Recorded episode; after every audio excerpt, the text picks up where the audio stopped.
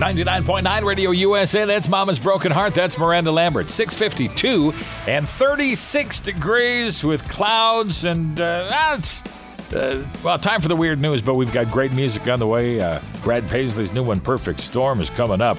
Uh, how about this weird news story for you? It's not unusual for airline passengers to get a little crabby on a flight when it's uh, it's odd when crabby passengers are actual crabs.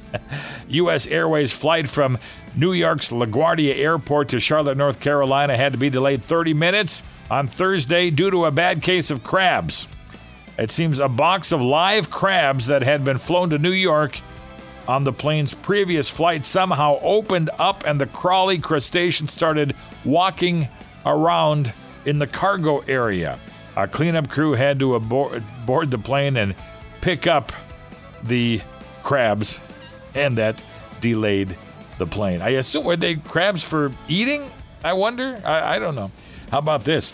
Parents, this is why you should always accompany your little uh, Girl Scouts or Cub Scouts on their fundraising outings. A group of young Cub Scouts walked around their Wisconsin neighborhood, going door to door to sell popcorn. They encountered the crazy neighbor. Yeah, you know the one. There's one in every neighborhood. The kids knocked on the door and they were greeted by 22 year old Owen Reese, who was holding a large sword over his head and shouting at the kids. While the kids were understandably terrified, they ran away. When police arrived at the house, Reese opened the door again, holding the sword, but quickly dropped it when cops drew their weapons.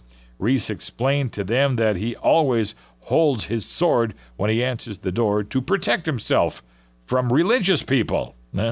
Cops searched his house. They discovered a large collection of knives and swords, as well as a bit of marijuana.